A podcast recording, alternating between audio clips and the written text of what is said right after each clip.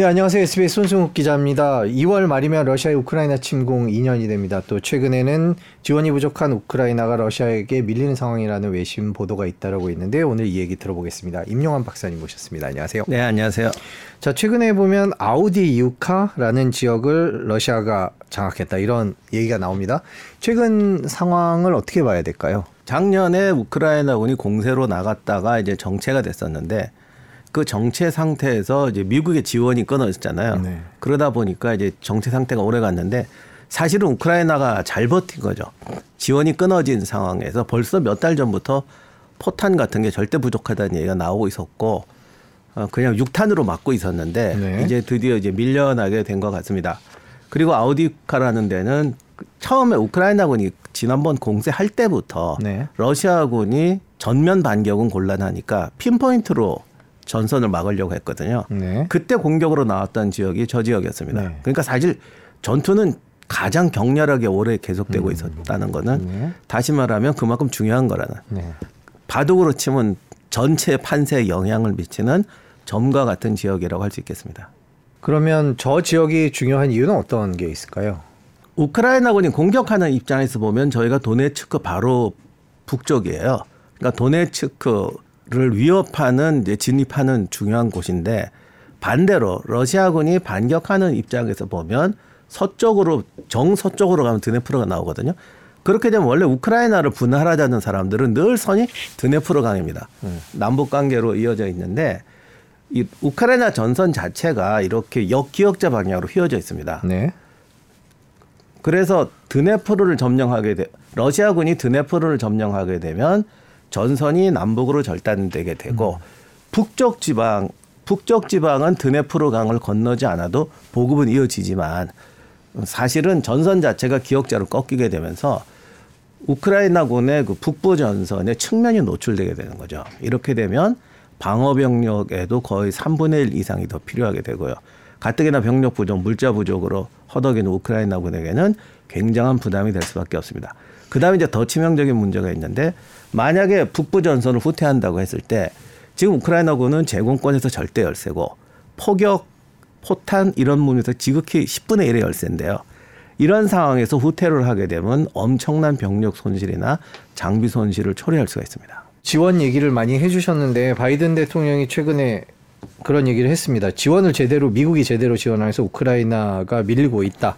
자, 이 얘기가 맞는 얘기입니까? 미국의 지원을 갖고 지금 여러 가지 얘기들이 있는데 어떻게 보십니까? 사실 미국이 지원이 좀 음, 소극적이 될 것 같다라는 건 이미 작년부터 낌새가 보였고 미국 입장에서는 당장 우크라이나가 전체 영토를 되찾는 것보다는 어느 선에서 좀 휴전을 하자라는 생각을 계속 하고 있었던 것 같아요. 물론 이 판단에 대해서는 반론이 있을 수가 있습니다.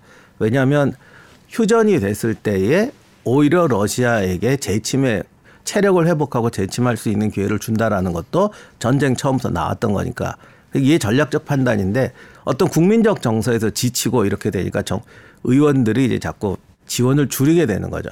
그런데 이제 문제는 지원이 줄어든 상태에서도 우크라이나군이 어느 정도는 버티고 있었거든요. 방어적으로는. 근데 이때 두 가지 판단 실수를 한 것 같아요. 일단 그동안 우크라이나군이 잘 싸워왔기 때문에 그 어느 정도 버틸 수는 있을 것이다. 음. 어, 그다음에 러시아도 곧 저 정도 선에서 휴전하지 않겠나. 푸틴이 계속 지금 현재 방어선 정도로 도네츠크 지역을 분할하는 게 우리의 목표다라는 식으로 나중에 슬슬 말을 했거든요. 그런 그 와중에 결국 같이 지쳐가니까 이제 미국이 좀 지원을 안 주고 한국 전쟁 때 왜 고지전할 때 북쪽 거지 점령하면은 도로 빠지라고 그런 식으로 전선을 유지하다가 휴전을 했었지 않습니까? 그런 식으로 생각했던 것 같아요. 그런데 이번에도 보면 알 수 있듯이 푸틴은 우크라이나가 약화되니까 거기서 전선을 멈출 마음이 없는 거죠. 그래서 여기서 두 가지 큰 착각을 했던 것 같고요.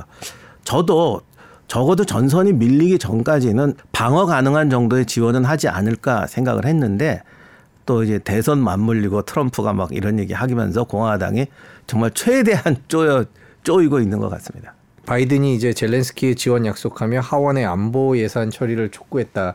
이제 이런 기사들도 나오고 있습니다. 지금 그만큼 민주당에서는 뭔가를 해보려고 하는데요. 미국 정치 상황이 여의치 않은 것 같아요. 보면 미국 정치의 대응에 대해서도 좀 한 말씀 해주신다면. 미국이 원래 태어날 때부터 고립주의적인 영향이 좀 있습니다. 그런데 미국이란 나라는 원래가 전 세계 사람들이 모인 나라이기 때문에 세계 어떤 분쟁 지역에 있어서도 또 이해관계가 충돌하니까 그거를 또 무시할 수가 없습니다. 음, 그 다음에 이건 이제 감, 더 중요한 것은 이 차 세계대전 이후에 미국이 세계 패권국이 되고 자본주의 국가의 맹주가 되면서 이제 전후에 유럽 자본주의 세력의 가장 중추는 여기 서유럽이잖아요. 이 지역의 재건 또 동북아에서는 일본의 재건을 위해서 기브 앤드 테이크를 한 것이죠. 실제로 국방의 거의 전부를 미국이 부담을 하고 대표적인 게 나토고 네. 국방비를 절감하면서 유럽 국가들이나 일본이 경제 부흥에 성공을 했습니다. 이 전쟁 직전에 이천십구 년에 독일의 국방비가 지디피 대비 일 점 일 퍼센트였습니다. 일본도 일 점 일 퍼센트. 근데 사실 제일 큰 덕을 본 나라는 독일하고 일본이죠. 심지어 이 차 세계대전 끝난 다음에 냉전 체제가 들어갈 때 독일이 왼수같이 생각하는 독일을 왼수같이 생각하는 프랑스도 어차피 냉전 구조로 가면 이제 소련이 우리의 적인데 유럽에서 독일군이 빠져버리면 군사력의 절반이 없다. 절반이 아니라 삼분의 이가 없는 거죠.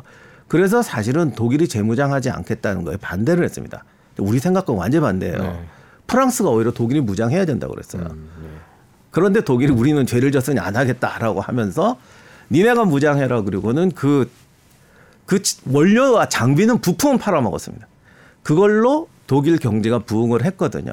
이런 상황에서 이천십구 년에 국방비 이 퍼센트가 되는 나토 국가가 거의 없어요.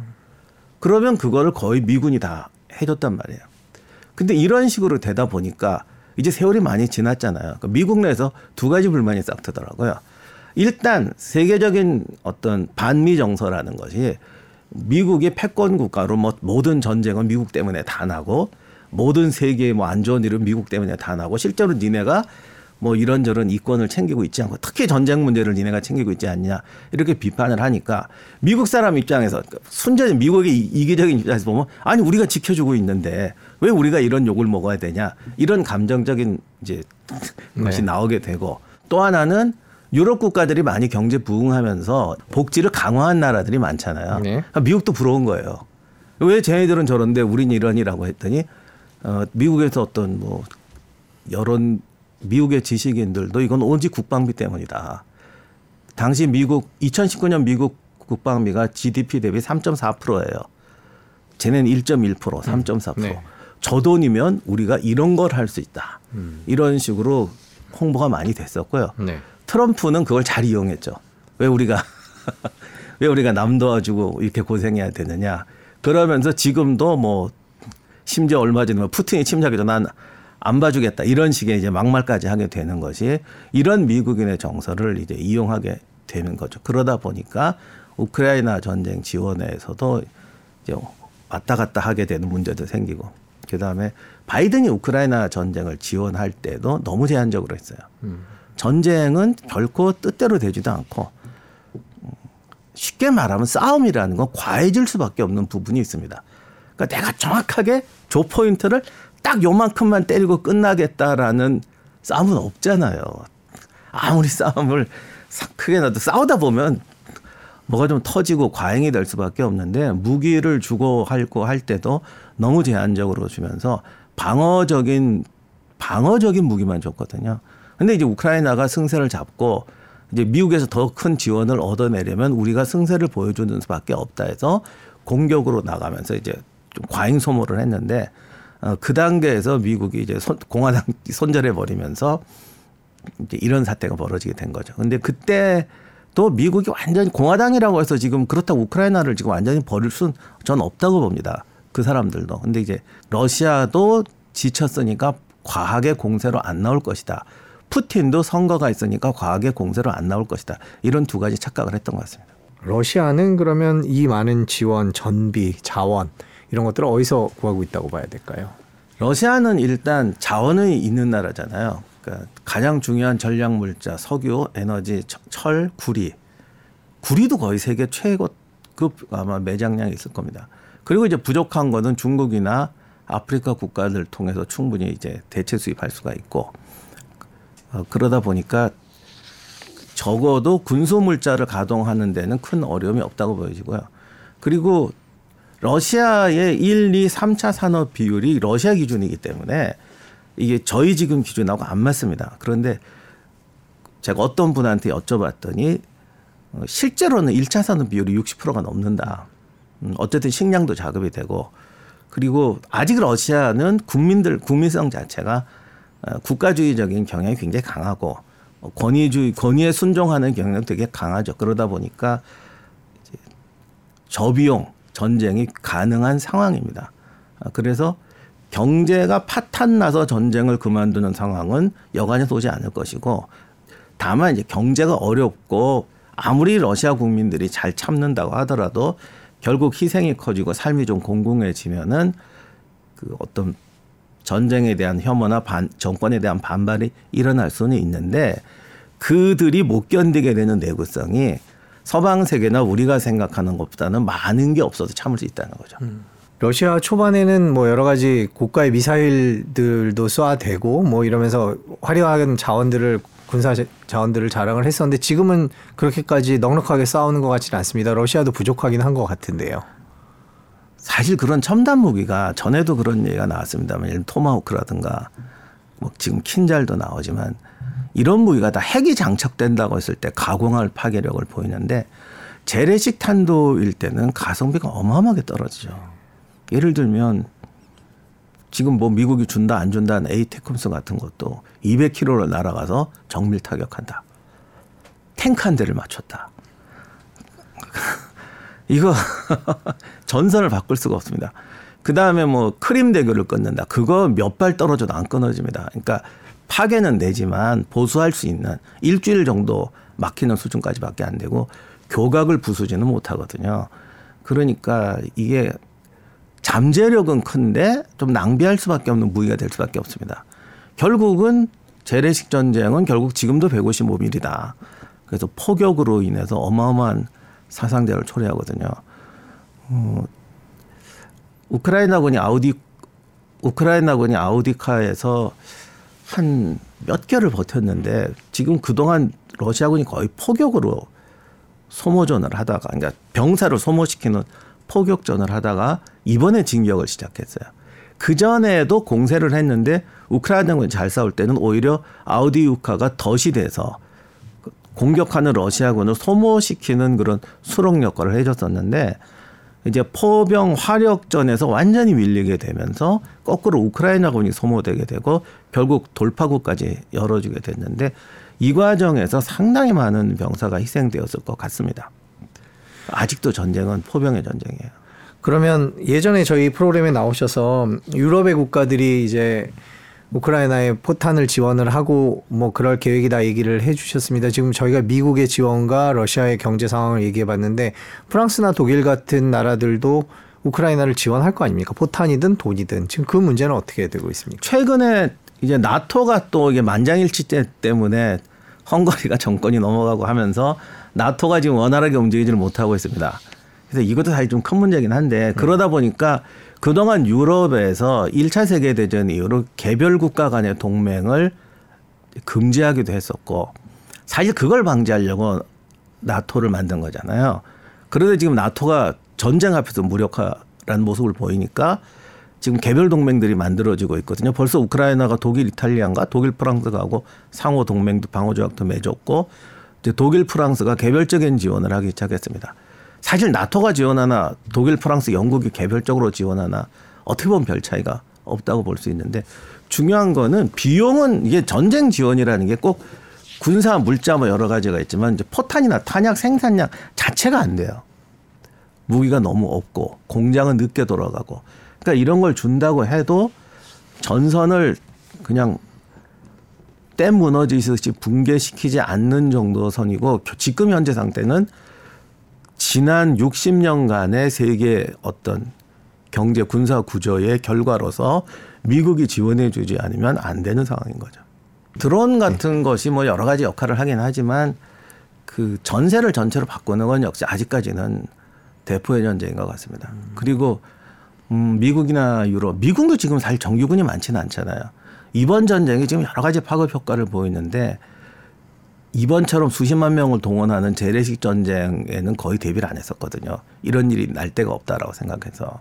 근데 이런 일이 벌어지고 나니까 미국이란 나라는 워낙 해공군이 막강하고 또 핵도 가지고 있고 하니까 그 나라를 침공하기는 쉽지 않습니다. 그러나 지금처럼 국지전이라는 것이 과거에 뭐 유고내전이나 이런 코소보 같이 벌어지는 게 아니라 이번처럼 벌어지면 미국이 손쓸 수가 없다는 거예요. 그리고 이제 드론이라든가 미사일 같은 게 점점 저렴해지고 있잖아요. 그러니까 이백억짜리 미사일이나 뭐 십이억짜리 미사일이나 이게 파괴력이 비슷하니까요. 네. 지금 후티가 지금 그걸로 미군을 괴롭히고 있는데 미군이 지상군 투입을 할 수가 없으니까 공중포격으로는 어림도 없는 겁니다. 음, 그래서 어, 우리가 그동안 사실 잊고 싶었죠. 한국전쟁, 월남전쟁, 이 차 세계대전 같은 전쟁은 나지 않아야 된다. 대대적으로 국민들을 징병해서 젊은이를 전쟁터에 밀어넣는 이런 전쟁은 안 했으면 좋겠다라는 생각에서 어떤 새로운 전쟁 개념을 구상했는데 이번에 러시아의 침공으로 지금 이게 아직도 가능하다는 걸 보여줬고 중국도 만약에 뭐 대만을 침공한다 그러면 물량 공세로 나갈 테니까 지금 음 미국이 가지고 있던 유럽이 생각했던 전쟁 그 이전의 전쟁에는 대안이 없다라는 게 드러나 버렸죠. 이렇게 되니까 이제 후티도 미국을 겁내지 않는 이런 상황이 와버린 겁니다. 러시아가 병사 한 명이 소모됐을 때 들어가는 국가적 비용과 지금 미국이나 뭐 영국, 독일이 병사 한 명이 소모됐을 때 들어가는 국가적 비용은 제가 데이터적으로 말씀 못 드리겠지만 엄청나게 차이가 나는 걸 알고 있습니다. 그러다 보니까 이제 러시아군은 계속 물량 작전으로 나갈 수 있는 건데 아무리 러시아라고 그래도 이제 전쟁이 끝나고 전상자가 많아지고 백만 명 이상이 사실 징집이 됐다가 돌아갔을 때 그 후유증이라는 게 상당히 강하게 올 수 있고 그때부터 진정한 경제적 부담이 올 수가 있는 거죠. 그리고 이 전쟁이 어떻게 끝나면 이 전쟁이 어떻게 끝나든 러시아와 유럽 간의 어떤 경제적 공생관계는 많이 단절될 테니까 지금처럼 전시체제하에서 어떤 기본적인 에너지와 식량으로 버틸 수 있는 것과 사회가 이제 돌아가야 할 때 보상, 뭐 기타 경제 재건에 필요한 돈이 부족하게 되면 오히려 그것이 이제 러시아의 장래를 위협할 수가 있는데 그거는 지금 생각도 안 할 겁니다. 지금 그런 거 생각할 단계가 아니니까요. 자, 전쟁이 발발한 지 이 년이 됐는데 이런 지금까지 살펴본 상황들을 종합해서 보면 전쟁은 얼마나 더 갈지 또 어느 방향으로 갈지 좀 궁금합니다. 아, 지금 미국이 뭐 지금 하원에서 압박을 넣고 있다고 하는데 사실 공화당 의원들 중에도 여러 사람들은 이거 안 된다라고 얘기를 하고 있고 어, 최근에 또 뭐 여러 가지 뭐 사건들이 나서 여론들이 안 좋고 하다 보니까 우크라이나가 완전히 러시아에게 함락되는 수준까지 방치하지는 않을 거라고 생각합니다. 그러니까 아마 지원이 가긴 갈 텐데 그렇다고 해서 너무 늦었죠. 오히려 러시아를 압박해서 휴전이라도 끌어낼 수 있는 상황이 지난번 기회였는데 미국의 그 국회에서는 잘못 생각한 것 같아요. 어느 정도 압박하고 천천히 압박하고 저쪽도 이제 끝내고 싶을 테니까 슬슬해야 끝날 것이다라고 생각하면서 좋은 기회를 놓쳐버렸고요. 그리고 이제는 병력 소모가 너무 크기 때문에 무기를 지원해 준다고 해도 우크라이나군이 공세로 나가거나 하긴 힘들 겁니다. 네. 그러다 보면 이제 서로 간에 또 소모전이 되는데 음, 그런 상태에서는 조금 시간이 진행될 수도 있겠고 근데 이제 중요한 건 러시아의 국내 상황이 정치적 문제라든가 이런 것이 이제 러시아도 조금 좀 못 참을 때가 됐거든요. 최근에 푸틴이 굉장히 무례한 행동을 많이 하잖아요. 그거는 제가 봤을 때는 뭔가 그만큼 급하니까 그런 액션을 보인다고 생각해요. 심지어는 뭐 망명했던 전투기 조종사까지 주차장에서 살해되고 그거는 뭔가 내적으로 불안한 게 있다는 건데 그런 문제가 이제 우리 생각보다는 조금 빨리 오지 않을까 하는 생각도 듭니다. 올해 러시아 대선도 있고요. 최근에 또 나발리의 의문의 죽음 때문에 파장이 커지고 있는데 이런 러시아 내적인 문제가 이 전쟁을 끝내거나 혹은 어떻게 전쟁의 방향에 영향을 미치는 그런 일도 생길 수 있다 이렇게 보시는 네, 거죠? 네. 당장은 힘들겠지만 어쨌든 네. 그런 징조가 우리 생각보다는 좀 보이는 것 같아요. 근데 이 부분에 대해서 과거에 좀 잘못 생각한 것이 미국은 대선이 있으니까 그러니까 민주당도 지금 그 미국 사람들이 좀 점점 자국 중심주의로 되어가는 걸 무시할 수가 없잖아요. 그리고 민주당의 원래 정책이 과거 공화당이 이제 어떤 국, 다른 나라의 국내 문제에 깊게 간섭하는 거에 대해서 굉장히 반대하는 입장이었지 않습니까? 그러니까 뭐 아프가니스탄 이런 것도 뭐 빨리 철수해야 된다고 그런데 그러다 보니까 이번 전쟁에도 안 할 수도 없고 소극적으로 지원하는 형태로 갔거든요. 그러다 보, 그러다 보니까 이제 빨리 끝냈으면 좋겠다 이렇게 하면서 좋은 방향으로 생각이 됐던 것 같고, 공화당은 공화당대로 민주당이 우크라이나 전쟁을 뭔가 잘 밀어주면서 민주당의 주가가 올라가는 게 보기 싫으니까 계속 반대를 했는데, 이제 그러는 과정에서 전선이 더 악화돼 가지고 잘못하면은 앞으로 더 소모전이 갈 수도 있, 전쟁만 가지고 보면 어, 결국 병사들만 소모되는 교착 상태로 갈 가능성이 좀 높다고 봅니다. 만일에 전쟁이 뭐 그래서는 안 되겠습니다만은 십일월까지 계속 간다고 보면 미국 대선 결과에 따라서 어떤 지원이나 이런 문제들이 달라질까요? 어떻게 보세요? 하, 근데 지난번에 트럼프가 아프가니스탄 철수한다고 이 년 동안 말만 하다가 정말 철수한 건 민주당 정권이 네, 됐습니다. 그렇죠. 그래서 사실 트럼프는 전쟁을 끝내고 싶은 사람들, 전쟁을 끝내고 싶고 내 주머니에 돈이 나가기가 싫은 사람들의 마음에 맞추는 것이지, 본인이 그렇다고 해서 정말 무책임하게 빠지고 이러지는 않을 거라고 생각이 들어요. 그리고 요번에선 혹시 오해가 없었으면 좋겠는데, 그 나토와 미국이 국방비와 세계 어떤 집단 안보 체제를 지원하는 방식은 실제로 유럽 국가나 일본 같은 경우도 거래 관계였거든요. 어, 그런데 이제 그 거래 관계가 너무 오래 온 거죠. 그래서 제가 트럼프의 방식이 옳다는 건 아니지만, 음, 한 나라가 혼자서는 지킬 수 없다 그래도 어느 정도 기본적인 전쟁 역량을 갖추지 않고 그것을 남에게 의존하는 상태는 결코 정상적은 아니라고 생각합니다. 그러니까 트럼프가 마음엔 안 들지만 그 나토 국가들이 국방비를 올려야 하는 것은 전 맞다고 봐요. 음, 올해 지금 우크라이나 전쟁 나고 나서 독일은 오 퍼센트까지 올리겠다고 했는데 지금 한 이 점 이 퍼센트까지 갔고, 이 퍼센트가 하나도 없다시피 하다가 이천이십삼 년에 이 퍼센트 이상 지출한 나라가 나토 사십 개국 중에서 십구 개국까지 나왔습니다. 네. 어, 그 정도면 진짜 많이 온 건데 어쨌든 그런 정상 상태로 가야 되지 않을까 저는 생각합니다. 그리고 그것이 우리가 흔히 말하는 뭐 미국의 패권이라든가 경제적 패권도 오히려 해결할 수 있는 방법이라고 생각해요. 내 국방을 완전히 목숨을 저 나라에 저당 잡히고 경제적 교류만 한다는 것이 오히려 미국 자본주의의 패권을 더 키우는 결과를 가져왔잖아요. 그러니까 지금 국방비가 올라간다라는 것이 결코 그 나라의 경제를 파괴하는 것은 아니다라는 생각이, 인식이 바뀌어야 되는 것 같습니다. 전선이 뭐 어디가 뚫리고 아니면 어디가 막히고 교착 상태 뭐 이런 얘기가 있습니다. 이 전황은 올해 어떻게 전개가 될까요? 아까 교착 상태가 계속될 수도 있다고 말씀해 주셨는데 이 라인을 따라서 당분간 계속 치고받는 상황이 계속 될까요?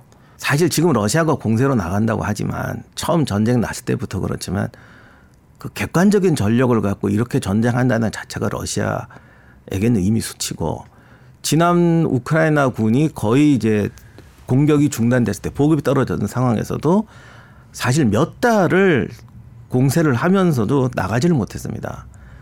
그러니까 러시아도 지금 군대의 질적 능력을 변화시킬 그런 능력은 없는 거예요.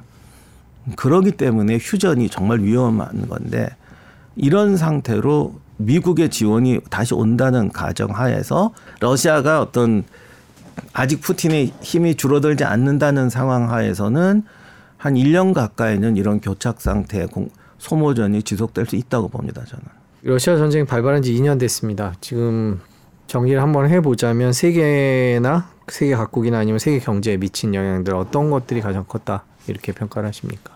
저는 이게 경제학자는 아니기 때문에 지금 살아가는 모습이라든가 지금 어떤 원자재 값이 오른다거나 이런 거는 제가 말씀 안 드려도 우리가 다 체험하고 있는 건데, 이 전쟁은 어쨌든 이 년 내로는 끝날 것 같아요. 음, 그렇다면은 앞으로 앞으로 세계의 정치, 경제, 국제관계의 판도가 바뀔 것인데, 우리가 생각하는 과거의 아름다운 모습이 아니라 우리가 이제 만들어가야 되는 과제를 계속 줄 것 같고, 그 덕분에 시장이라든가 원자재 시장이라든가 이런 부분에서 어떤 재편 과정이 있을 것 같습니다.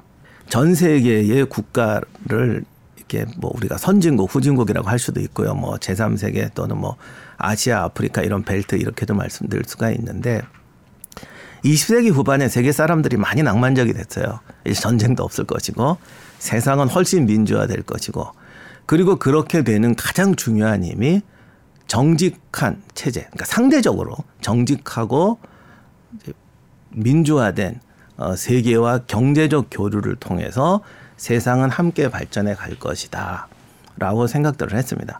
사실 그런 생각은 가장 원초적이던 제국주의 시대부터 했어요. 그때 우리도 이제 제국주의 욕만 하지만 그 사람들도 또 그런 생각은 했습니다. 지금 우리가 좀 못되게 굴지만 장기적으로 가면은 이렇게 잘 살게 될 것이다. 근데 그게 몇 번의 이제 시행착오를 겪고 반발도 겪고, 근데 이십 세기 후반에 와서 이제 이게 될 것 같다. 그런데 그렇게 하면서 이제 선진국들이 후진국에다가 소위 정의를 강요하기 시작했죠. 예를 들면 신흥 보통 독재국가 이런 쪽은 뇌물 없이는 거래가 되지 않습니다. 옛날엔 그거를 미국이나 영도 용납을 했어요. 자기네에서는 안 돼도 저런 나라랑 거래할 때는 어쩔 수 없지 않냐. 근데 누군가 비판을 했죠. 너희가 제들을 이제 벗을 나쁘게 드리는 거다. 그래서 끊어버렸죠. 그랬더니 그 나라가 이쪽하고 거래를 안 해버리면서 오히려 재산벨트가 만들어지거든요. 그리고 거기서 가장 크게 덕봤던 게 중국이 이제 금융 지원하고 이렇게 되면, 또 러시아가 그때 에너지 하면서 어, 전 세계가 뭐 이렇게 권위적인 국가와 비권위적 권위 나눈다면은 비권위적인 국가 간의 벨트가 굉장히 커진 거예요. 그리고 그들도 이제 물주들이 생겼고, 이러다 보니까 이번에도 미국이 우크라이나 전쟁에 거의 묶여버린다고 생각했더니 상상할 수 없을 정도로 그들 간에 서로 도와주면서 이제 전 세계 분쟁이 나니까 미국이 완전 손을 못 쓰고, 이렇게 되니까 미국의 힘을 한계를 보니까 지금 전 세계 분쟁이 마구 터져나오고 중국도 대만 압박을 그칠 생각을 하지 않고 있습니다. 북한까지 나서서 지금 겁을 주는, 이렇게 돼서 이제 사실 미국을 주저앉혀버렸어요. 그러니까 이렇게 됐기 때문에 그 과거에 이 있는 나라들은 우리가 정의롭게 하면 쟤들이 어쨌든 이제 우리의 핸드폰도 써야 되고 뭐 우리의 기술도 받아야 되니까 말을 들으면서 변화될 거라 생각했는데 그들의 간의 결속이 더 강해진 거죠. 그리고 전 세계에서 분쟁이 터져나오게 됐어요. 이렇게 되니까 앞으로는 이 집단 안보 체제가 무너지면서 지금 유럽에 벌써 국가 동맹으로 가버리고, 그리고 이제 또 하나 경제 벨트가 새로 재편돼야 되는 현상이 만들어져 버린 거죠. 지금 사실 더 큰 문제는 미국하고 사우디 문제, 미국 이란 문제도 나오지만 정의롭다고 생각하는 방법에 대해서 거부하는 나라들이 그들 간의 동맹이 굉장히 강화되고 있다는 겁니다. 이렇게 되면 결국 세계의 경제 흐름이 바꾸거나 원칙을 또 바꿔야 하는, 정말 도덕적 비단을 무릅쓰고 원칙을 바꿔야 되는 상황이 올지도 몰라요. 근데 이게 할 쉽지가 않거든요. 그러다 보면 전쟁이 끝나도 이것이 재구성되는 물자와 경제와 에너지의 흐름이 재편되는 시간이 또 필요할 것이고, 전 세계 국방 비중이 높아지면서 또 그 부분이 필요할 것이고, 그렇게 되면 향후 한 십 년, 십오 년간은 재평가 지역이기 때문에 저는 볼 때 경제가 힘들다는 것은 두 가지 의미가 있다고 봐요. 하나는 성장이 멈추거나 원가 상승이 올라가는 거고, 하나는 사람들이 지금까지 해오던 메커니즘이 끊어지는 거죠. 사실 우리 건설도 만약에 건설이 아파트 신도시 건설로 되어 있다, 건설 생태계가 만들어져 있다가 그것이 재건축 위주로 돈다거나 갑자기 또는 그게 없어질 때 건설에서 한두 개가 문제가 아니라 전 경제에 어마어마한 영향을 미치잖아요. 이런 부분을 우리가 이제 경제적 고통이라고 생각하거든요. 그런데 이 재평 과정이 앞으로 십 년 이상 오지 않을까 저는 생각을 합니다. 네. 우크라이나 전쟁 이후 달라진 세상에 관한 얘기까지 오늘 들어봤습니다. 자, 오늘 말씀 여기까지 듣겠습니다. 긴 시간 고맙습니다. 네, 감사합니다.